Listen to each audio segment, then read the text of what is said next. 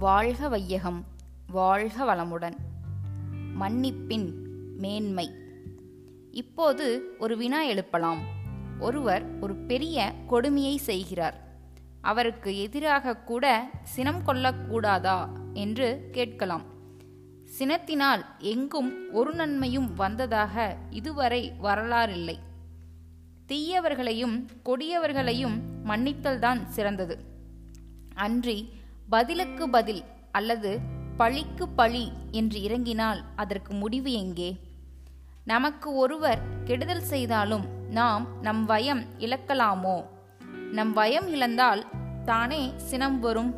நாம் நாமாகவே இருந்தால் அதுவே அவருக்கு ஒரு பாடமாகி மீண்டும் இத்தகைய தீங்கு செய்யாதிருக்க ஒரு நல்வாய்ப்பாகும்.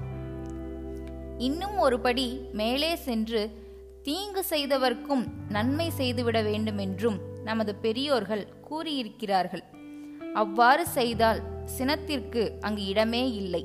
அப்படி நமக்கு துன்பம் செய்தார் மேலும் சினம் கொள்ளாதோடு அவருக்கு நன்மையும் செய்யவில்லை என்றால் அருள்துறையில் இருந்து என்ன பயன்?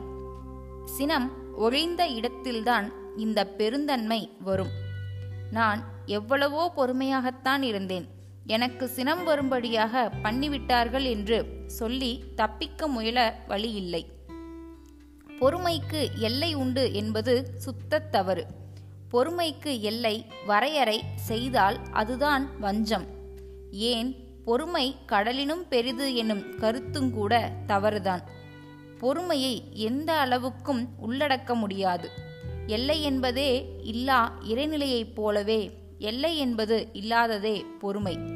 அருள்தந்தை வேதாத்ரி மகரிஷி.